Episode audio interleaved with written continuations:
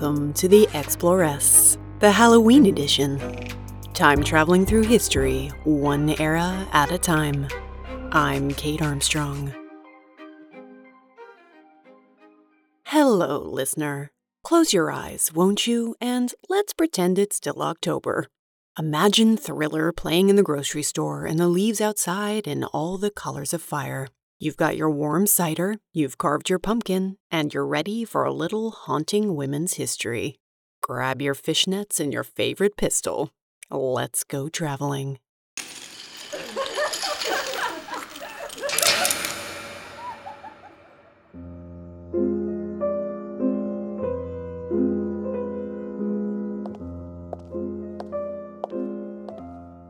A woman walks down an echoing hall of a prison.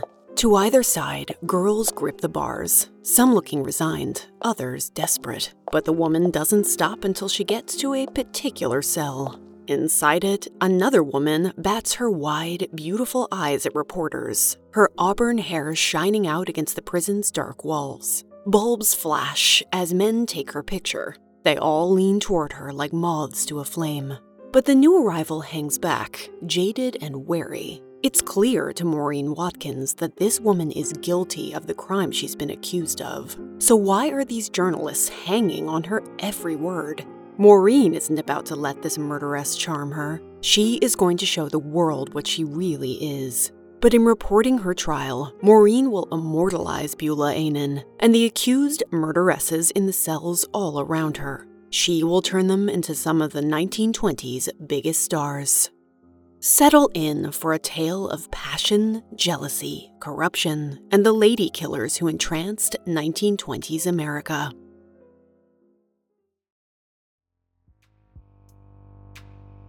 But first, a shout out to some of my patrons.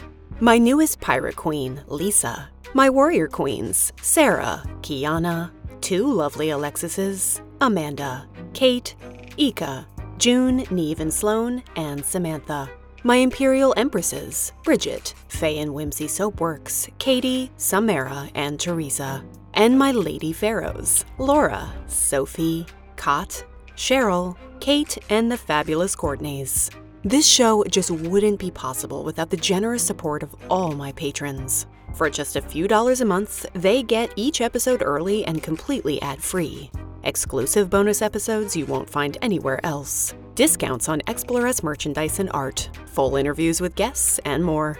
To find out all about it, just go to my website, theexploresspodcast.com.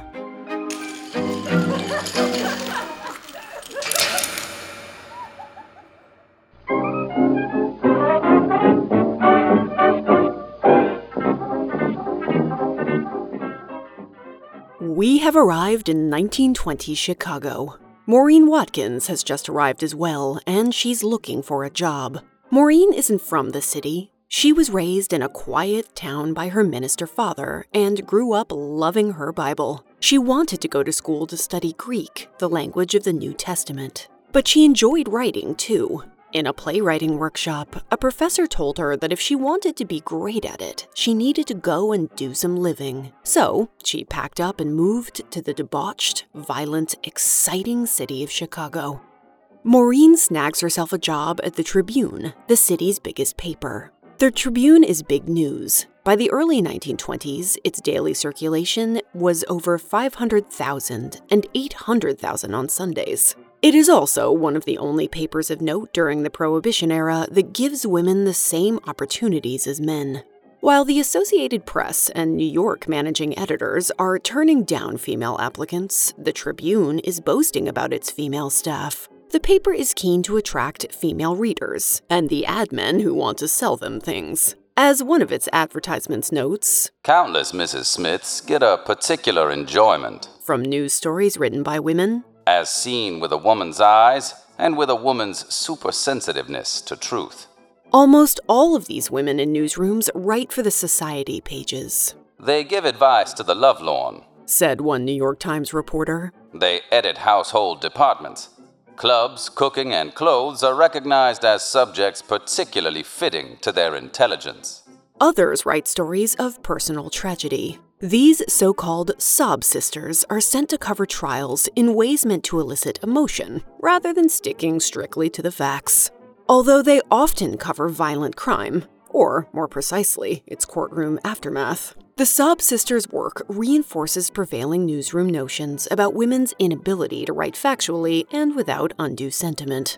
On the big story, her vision is apt to be too close, and her factual grasp inadequate. One New York Herald Tribune reporter said, They can't depend on the variable feminine mechanism.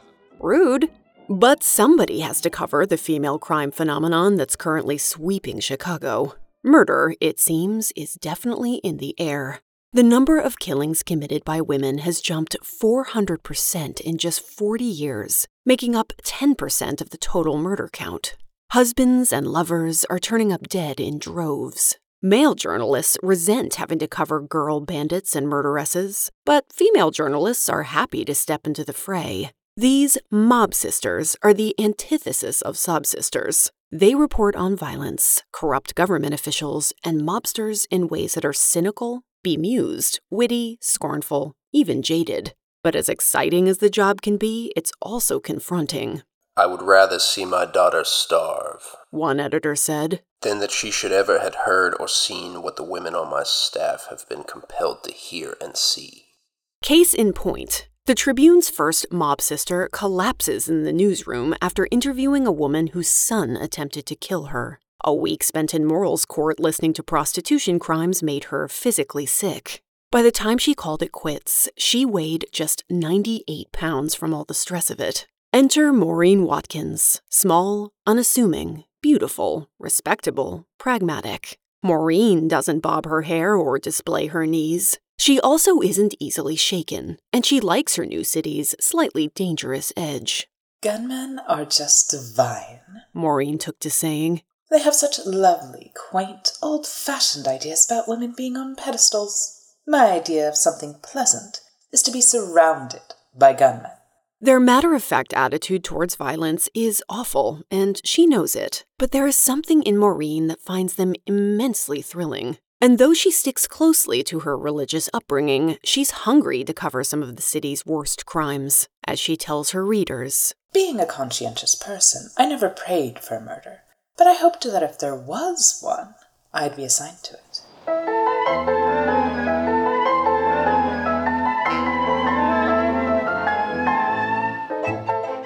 She's been working at the Tribune for just over a month when a new and intriguing report comes in. In the wee hours of March 12, 1924, two policemen were walking their beat in the streets of Chicago when they passed a woman getting out of an idling car. They didn't think much of it, passing on down the street, until they heard a shot ring out through the darkness. When they ran back to the car, they found a bottle of gin, a used pistol, and a recently dead man. An hour later, police knocked on the door of one Mrs. Belva Gaertner. the cabaret singer was in her robe, looking shaken. Nearby lay her expensive fur coat, now blood-soaked, and a broken watch which had stopped at 1:15 a.m. A man has been found dead, they told her. In your car, Mrs. Gaertner. What did she have to say about it? I don't know. I was drunk. Belva is still drunk when they set out for the police station. She tells officers there that she and Walter Law had been seeing each other for a couple of months, and that his wife didn't really mind it. She said that around midnight they were saying goodbye when a gunshot came from somewhere. She thought it might have been a stick up man. She got scared, and so she ran. But Belva does admit that she and Walter had been fighting. She danced with another man that night, you see. I was frightened. She told them. Last Sunday night when he took me home, he wouldn't talk to me all the way home. Just sneered and said, I ever see you with anybody else, I'll wring your neck. Maurine stands listening to a tearful Belva working a crowd of policemen and reporters. Did you shoot Law? The assistant state's attorney asks her. I don't see how I could. Belva replies. I thought so much of him. At last, one of the journalists recognizes her. Isn't she Belle Gaertner, the popular cabaret dancer whose violent divorce caused such a stir a while back? In 1911, she married William Gaertner, a wealthy and respected businessman. But her drinking, cheating, and general wildness soon had William wondering if perhaps he'd made a mistake. Things got so bad between them he called the cops, saying he would file for divorce and citing cruelty. Things got so dramatic they ended up all over the papers. And here the woman is again, but this time accused of murder. But when Frida Law, the victim's wife, shows up, she refuses to believe it. I do not believe she killed him. The bullet that caused his death came from the outside and probably never was meant for him.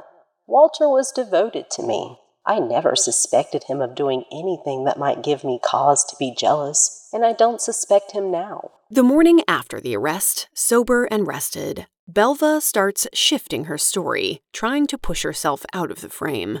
I tell you, I can't recall what happened. She repeats for reporters and police. Somebody must have shot him, but I can't remember how it was done.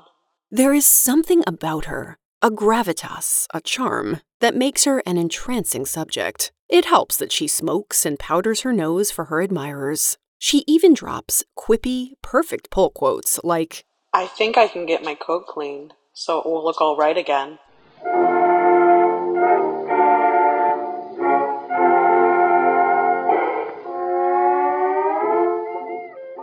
At Belva's inquest, police testimony builds a pretty damning picture. The manager of the Gingham Inn testifies that Walter and Belva had been there together, drinking. The coroner testifies that Walter got a bullet through his right cheek, which exited through his left ear. One shot had been fired from the pistol left in the vehicle. It looks like murder, pure and simple, and Belva is sitting pretty in the middle of the frame. A co worker of Walter's goes on to say that Walter told me Monday that he planned to take out more life insurance because Miss Gardner threatened to kill him. In a joking way, he said that he was afraid Miss Gardner might shoot him. Three weeks before, he told me she locked him in her flat with her and threatened to stab him with a knife unless he stayed there. The coroner's jury pronounces Belva guilty. Her case will be moving to grand jury and trial. After the inquest, Belva and Frida Law answer questions just a few feet from one another. Awkward. Frida says, At first, I felt rather sorry for that other woman because she was guilty of killing and everything. But did you see her come in? She was almost giggling. Oh, I never knew I could hate someone so much.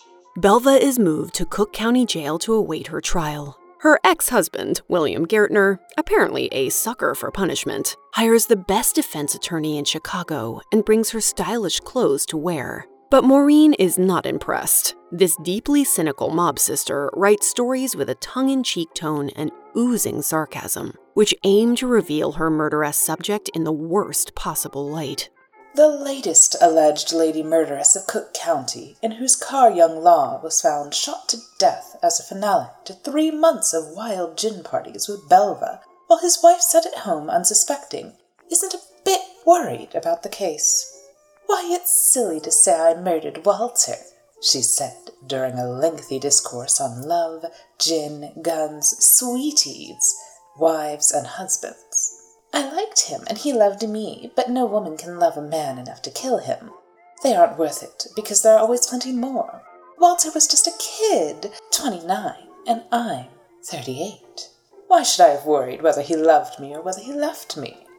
Maurine details what she thinks will condemn the woman in the public's mind her laughter during the inquest, her frivolity, her utter lack of concern as Mrs. Law planned her husband's funeral. She printed every one of her outrageous quips. Now, that coroner's jury that held me for murder, that was bum. They were narrow minded old birds, but they never heard a jazz band in their lives. Now, if I'm tried, I want worldly men, broad minded men, men who know what it is to get out of it.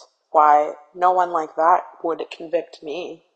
Belva's story is big news. Everyone in America wants to hear all about this accused murderess. But very soon, another, much more glamorous woman will join Belva on what's called Murderess Row, and she is going to steal the spotlight.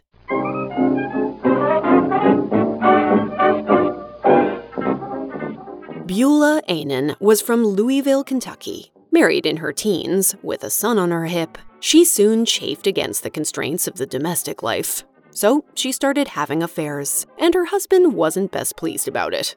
You never have showed that you are capable of resisting temptation, he wrote, telling her to leave town for the sake of their child. Soon, Beulah does just that, marrying again and moving with her man to Chicago. She was all that I thought a woman could be, her second husband said later. I gave her every cent I made. Beulah worked at Tennant's Laundry, mostly because she got bored alone at home. Her husband Al was always out working. He never wanted to take her out on the town dancing, and she wasn't afraid to find someone who would. At 5 p.m. on April 3, 1924, Beulah calls her husband at work in a panic. Come home, she says down the line. I've shot a man. He's been trying to make love to me. When Al gets home, he finds his wife drunk, a jazz record playing, and a bloody body on the floor. When the police finally come, he tries to tell them that he shot the man, but Belva confesses.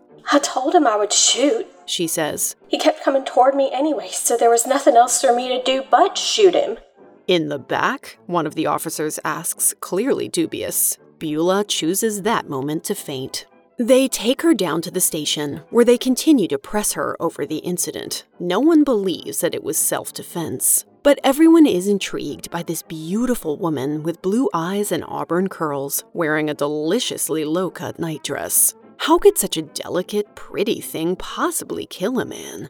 Eventually, they take her back to their apartment to change clothes, hoping the sight of the blood on her carpet will shake the truth from her. Why are there so many wine bottles and empty glasses here if you didn't invite the man in? They ask her. Why was he shot in the back if he rushed at you? It's clear the man was dead for hours before you called us. Why is it that you waited so long? You're right, she says at last. I haven't been telling the truth. I'd been fooling around with Harry for two months. It turns out that Harry Kalstedt was her coworker and her lover. She tells police he'd come by her place around lunchtime, and they'd gotten drunk together as they listened to her favorite record, Hula Lou. But soon they started fighting. She accused Harry of lying about having money to spend on her and of seeing other women. She told him she was seeing another man too, hoping to spur on a jealous rage. It seems to have worked. Things heated up quickly. There was a moment when she and Harry both looked toward the bedroom where Al's gun was safely stored. Then you say he jumped up? The police pressed her. I was ahead of him. I grabbed for the gun. And what did he grab for? For what was left. Nothing. Did he get his coat and hat? No, he didn't get that far. Why didn't he get that far? Darned good reason. What was it? I shot him. This so called midnight confession is soon all anyone can talk about. And Beulah just won't stop talking from her cell, saying things like, I didn't love Harry so much, but he brought me wine and made a fuss over me and thought I was pretty. I don't think I ever loved anybody very much. You know how it is. You keep looking and looking all the time for somebody you can really love. Meanwhile, her husband Al is only steps away as she says this. He tells reporters, I've been a sucker, that's all. Simply a meal ticket. I guess I was too slow for her. I don't get any kick out of cabarets, dancing, and rotten liquor. I like quiet home life. Beulah wanted excitement all the time. Still, clearly besotted with her, he tries to come up with the money for lawyers to defend his wife. I haven't much money, but I'll spend my last dime in helping Beulah. I'll stick to the finish. At Beulah's inquest, a new, even more scandalous picture emerges. We find out that Beulah called Tennant's Laundry at 4:10 p.m. that day, asking for Harry, even though he was clearly already dead.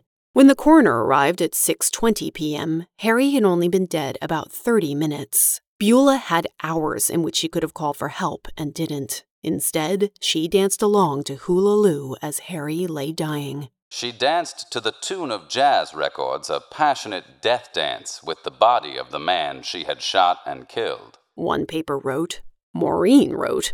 Hula Lou was the death song of Harry Kalstedt, 29 years old, of 808 East 49th Street, whom Miss Annan shot because he had terminated their little wine party by announcing he was through with her.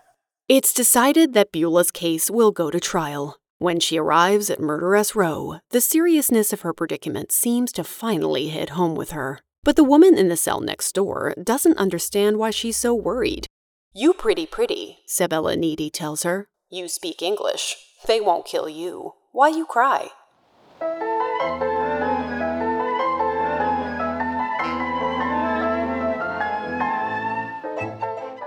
It turns out that Beulah and Belva aren't the only women on Murderess Row. Far from it.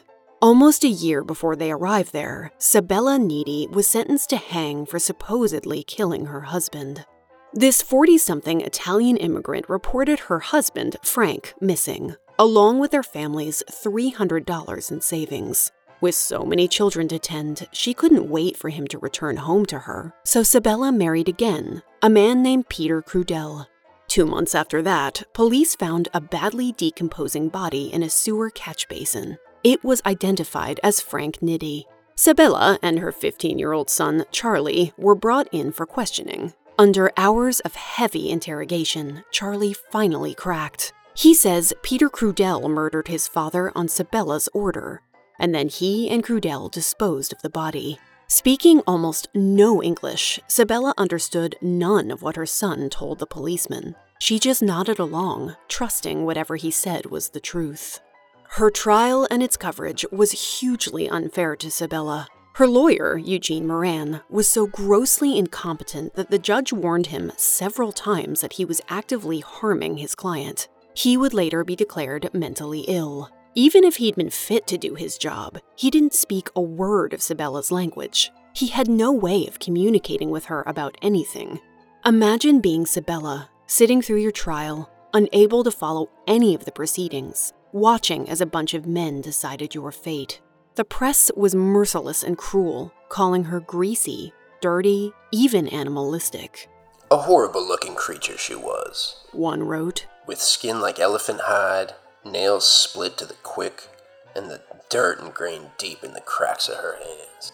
Sabella's coverage shocked her fellow inmates, who wrote to the papers to say that she was one of the cleanest women in the department, in her cell and her personal appearance.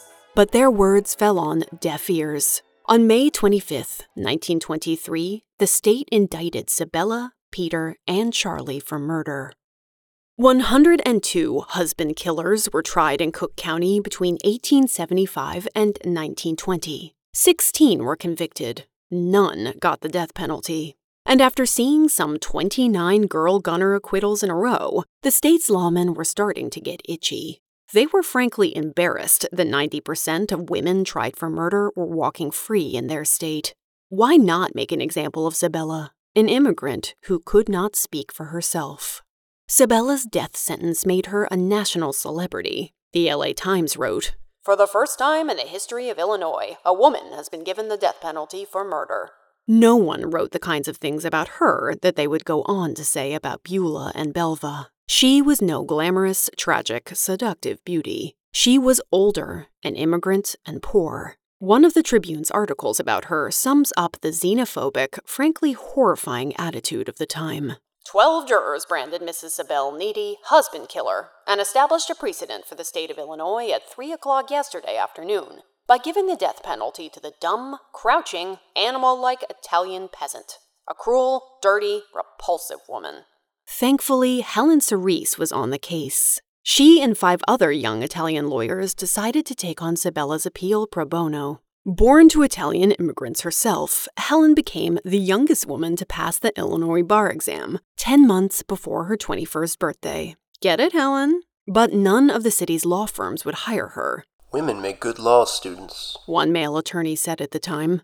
They can pass the examinations, including the bar examinations, with honors and flying colors. But conditions are such that they do not seem to be equipped for the actual knockdown and drag out fight required in the actual trial of lawsuits.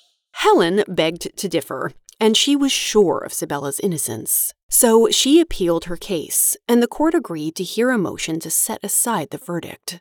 Sabella's defense team planned to argue that her attorney had been incompetent, that Sabella could not understand him, that the evidence was suspect, that Charlie's testimony was coerced, and that the motive was shoddy. Her conviction was clearly about ethnic and class biases, not justice. And when Helen and Sabella saw Belva and Beulah swan into their jail, clearly guilty, but also glamorous, they highlighted an uncomfortable truth. pretty women could get away with anything, including murder. As Sabella herself said, Nice face, swell clothes, shoot man, go home.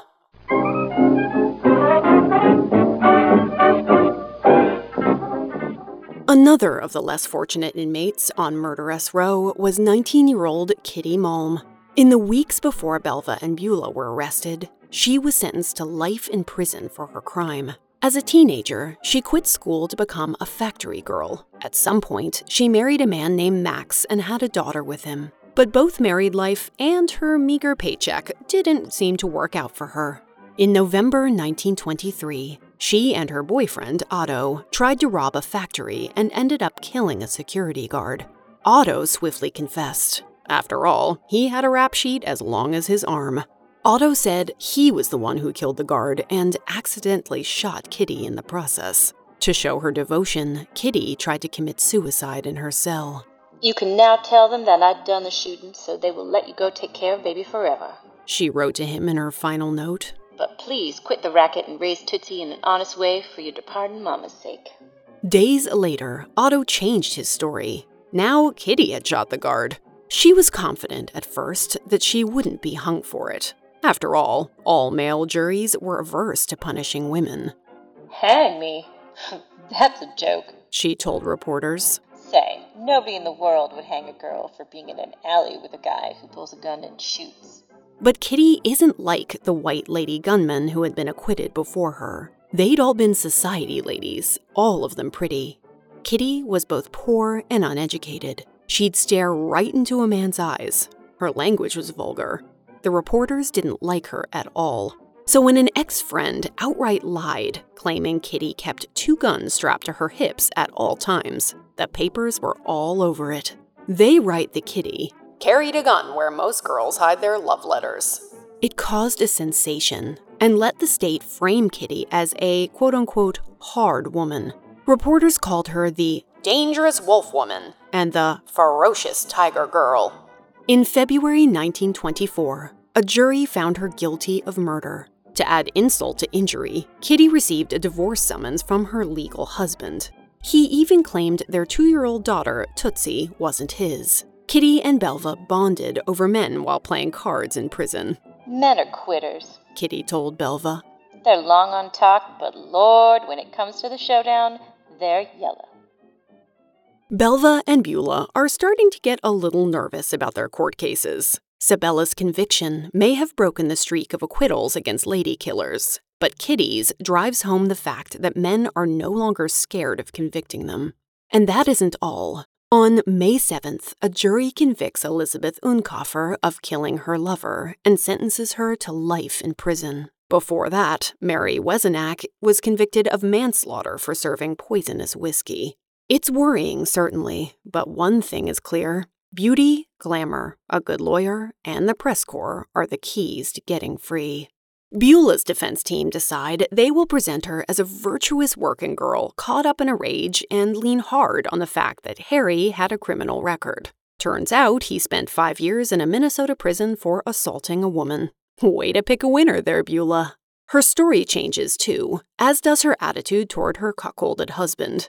It must have been a blow for him to discover what had been going on behind his back, she said, her large eyes filling with tears. She tells reporters what they want to hear that she feels ashamed. I suppose it is true that a man may drift into any woman's life at some time and overpower one with his personality. Before you know it, without any intention to misstep, you find yourself completely engulfed. That was the way it was with Harry. That's largely the trouble that brings most of the women in here. Uh, they fall in love with the wrong man. Many of the papers turn Beulah's story into an epic tragedy, a heartrending modern love story. Beulah had been lured into the world of jazz and booze and had broken her marriage vows. She was a fallen woman, but she could still be saved. Her story was way bigger than Belva's, or Kitty's, or Sabella's. Newspapers sold out on Friday and Saturday when her face was on the front page. She poses for photographers at every opportunity, receives food and roses from anonymous admirers, and even gets love letters from men all across the country.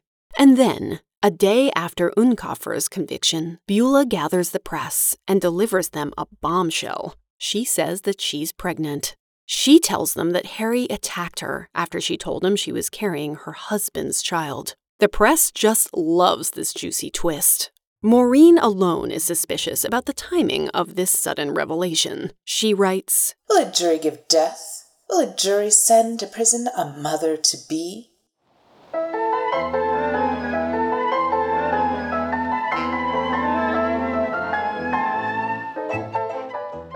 Belva knows she can't compete with Beulah's beauty, so she schemes to get their pictures taken together as often as possible. She also uses her husband's money to become the row's most stylish occupant, and even opens a sort of contraband cosmetics racket.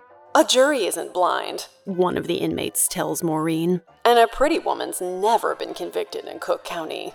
To that end, many inmates cut each other's hair and even give each other manicures.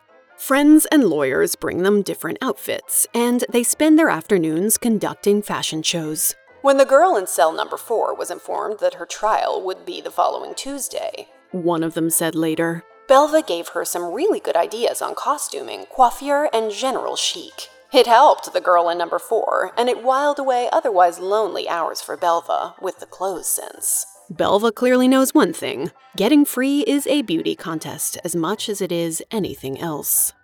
It turns out that lawyer Helen Cirese knows it too. She sets about giving her client, Sabella, a complete and total makeover. We simply reconditioned her. She says later. I got a hairdresser to fix her up every day. We bought her a blue suit and a flesh colored blouse. We taught her to speak English, and when she walked into that courtroom, she was beautiful beautiful and innocent. I'll never forget how she looked. You wouldn't have known her. Incredibly, in April 1924, Helen gets Sabella's verdict reversed. In June, she is released on bail and returns home to await retrial. But that retrial never happens. In December, the state drops the charges against her. Her cellmates watch with rapt attention and a building sense of hope.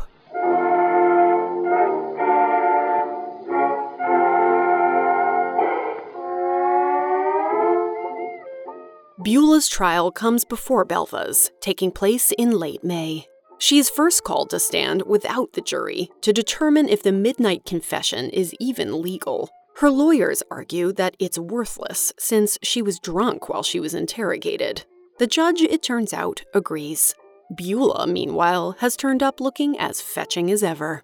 The courtroom was full of appreciative smiles directed toward the lovely girl beside the prisoner's table. One reporter says. The pretty bob haired maid assuredly was the fairest thing that had ever graced a murder trial in Chicago.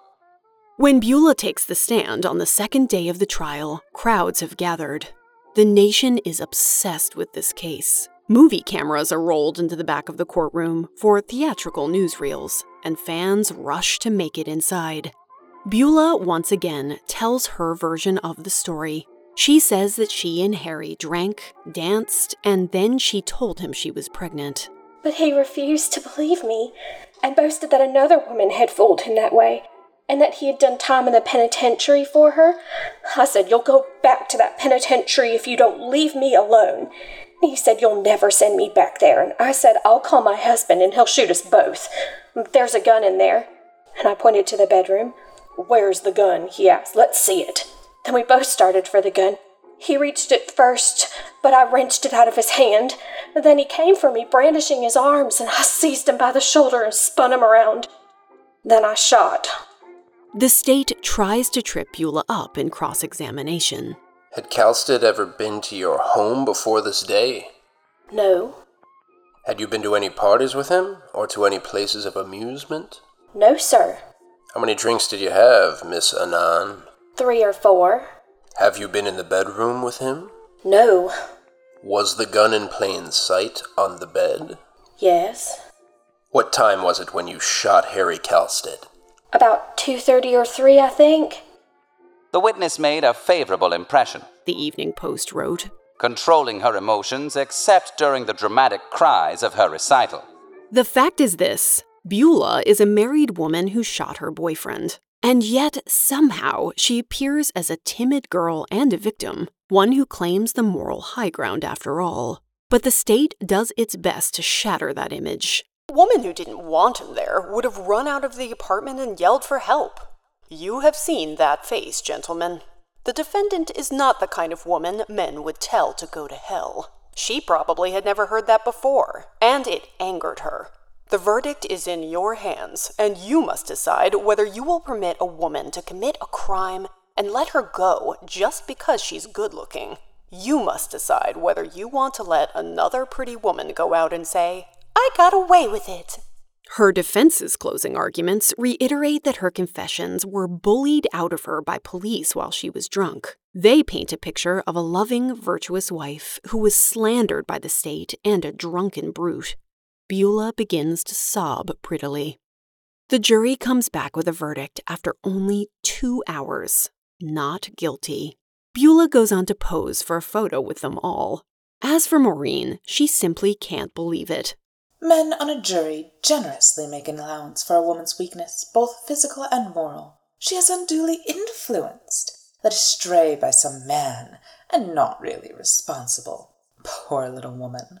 Beulah, however, is free and happy to play the lady who has learned her lesson. I'm going to be a devoted wife from now on, she declared. The most intense longing which I have is that I prove myself to be a good mother and a true wife. I want to show the whole world what kind of woman I really am. But just days later, she adds to the drama by announcing that she is leaving her long suffering husband. He doesn't want me to have a good time. He never wants to go out anywhere, and he doesn't know how to dance. I want lights, music, and good times. I love to dance. I love good food, and I'm gonna have 'em.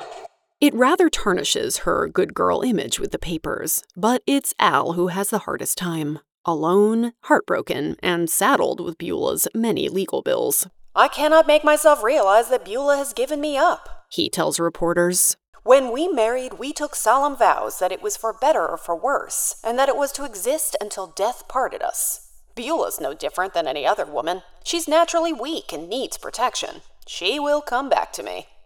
Newsflash, she doesn't. But don't feel too bad for him. Ten years after Beulah's acquittal, Al will be convicted of manslaughter for beating a woman to death during a drunken argument in their shared apartment. He won't call the police until three hours after she dies.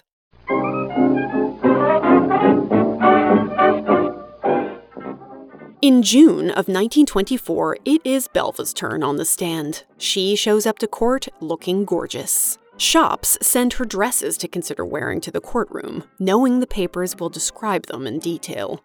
Class, that was Belva. Maurine writes later. For she lived up to her reputation as the most stylish of murderess's Row. A blue twill suit bound with black braid, and a white lacy frill down the front, patent leather slippers with shimmering French heels, chiffon gunmetal hose, and a hat. that hat! Helmet shaped and with a silver buckle and a cockade of ribbon, with one streamer tied jauntily, coquettishly, bewitchingly under her chin. Belva's lawyer doesn't even try to make an argument. He simply pokes holes in the states, which works. Maurine is irritated by Belva's calm throughout the proceedings. Her sultry eyes never lost their dreaminess as policemen described the dead body slumped over the wheel of her Nash sedan. She writes The matted hair round the wound, the blood that dripped in pools, and her revolver and fifth of gin lying on the floor. Her sensuous mouth kept its soft curves as they told finding her in her apartment, 4809 Forestville Avenue, with blood on coat, blood on her dress of green velvet and silver cloth, and blood on silver slippers. Maurine finds herself worrying that she hasn't been hard enough on Beulah in her coverage. She fears that she underestimated the woman and is somehow going to help her walk free. So when it comes to covering Belva's trial, Maurine pulls no punches. But it doesn't matter. The trial moves quickly, over just two days. This time, the jury takes seven hours to deliberate. When they pronounce the verdict, not guilty, Belva laughed and cried in one breath. Maurine cannot believe another murderess is walking free.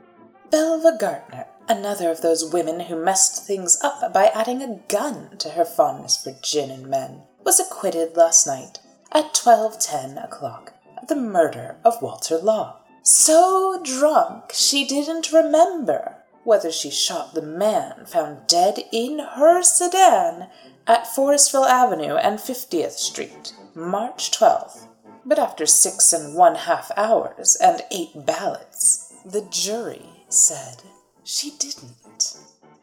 Regardless, Belva is once again a free woman. She will remarry her husband, William, in May 1925, but they aren't going to get there happily ever after. Belva will get drunk pretty much every night and embark on more affairs. When William confronts her, she hits him over the head with a mirror. In 1926, when William discovers a strange man in his bedroom, Belva screams that she will kill her husband. He has to run away and once again files for divorce. Belva tries to claim that William had an extreme and abnormal sex passion, but the press is not going to be swayed this time. One paper calls William the most patient soul since Job. And yet, when William dies decades later, he still leaves most of his estate to Belva. Oh, William. And what happened to Kitty Malm? She doesn't get free like the others. She serves the rest of her short life in prison. She is cheerful and helpful and works as a clerk in the prison's main office. And yet, when Kitty tries for early release in 1930 and 1931, it fails both times. Eventually, she falls ill with pneumonia and dies in late December 1932. She is just 28 years old. Why do Belva and Beulah get off and Kitty doesn't? One reporter sums it up like this Her mistake was in being hard boiled and none too good looking. A sad indictment of the times.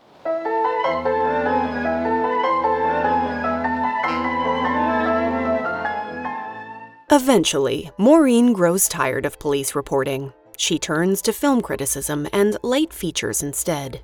And then she goes back to her theater professor and her playwriting workshop. She already has an ambitious comedy mapped out, inspired by her time in crime reporting. She titles her play The Brave Little Woman, but by the time she finished writing, it is simply called Chicago.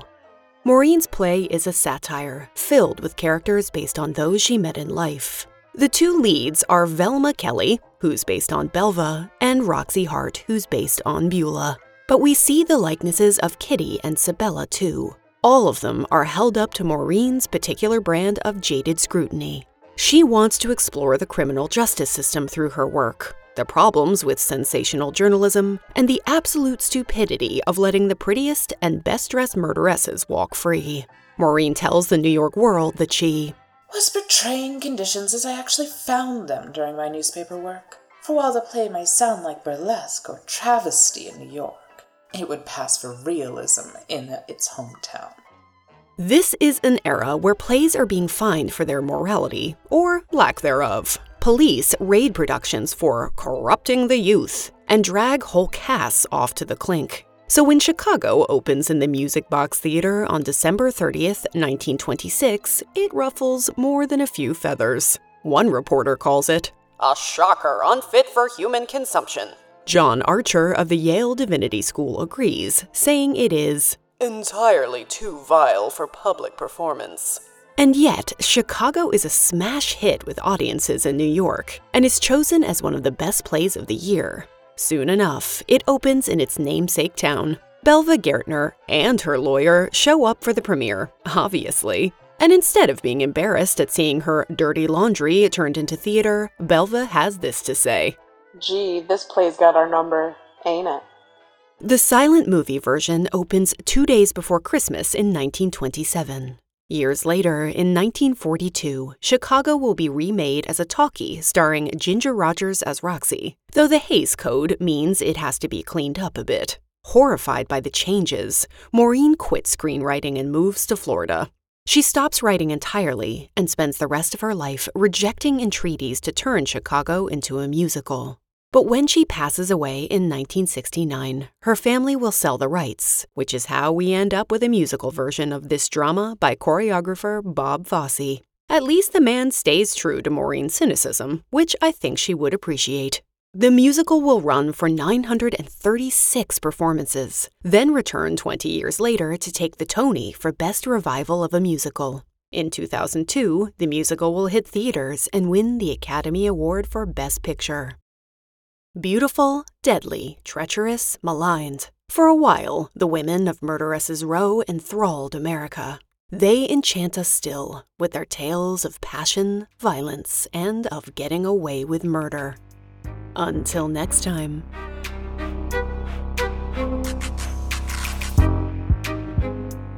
Thanks for listening. This episode wouldn't have been possible without the excellent book by Douglas Perry called The Girls of Murder City Fame, Lust, and the Beautiful Killers Who Inspired Chicago. So if you're interested in hearing more about these real life ladies, go and grab yourself a copy. Thanks, as always, to Carly Quinn for her huge help researching and writing this episode. If you like The Exploress, tell a friend about it, leave a review wherever you listen, become a patron of the show, go and grab some Exploress merchandise, or just shoot me a message telling me what you love about it. Hearing from you always delights me. You can find show notes, including a transcript of this episode and lots of images, at my website, theexploresspodcast.com. You can also find me over on Instagram at the Exploress Podcast. Much love to Mr. Exploress for my theme song and logo, and to the following for their vocal stylings. Some of my patrons Veronica, April, Jessica, Valerie, Colette, and Sierra, and also Blake Farha and my brother John.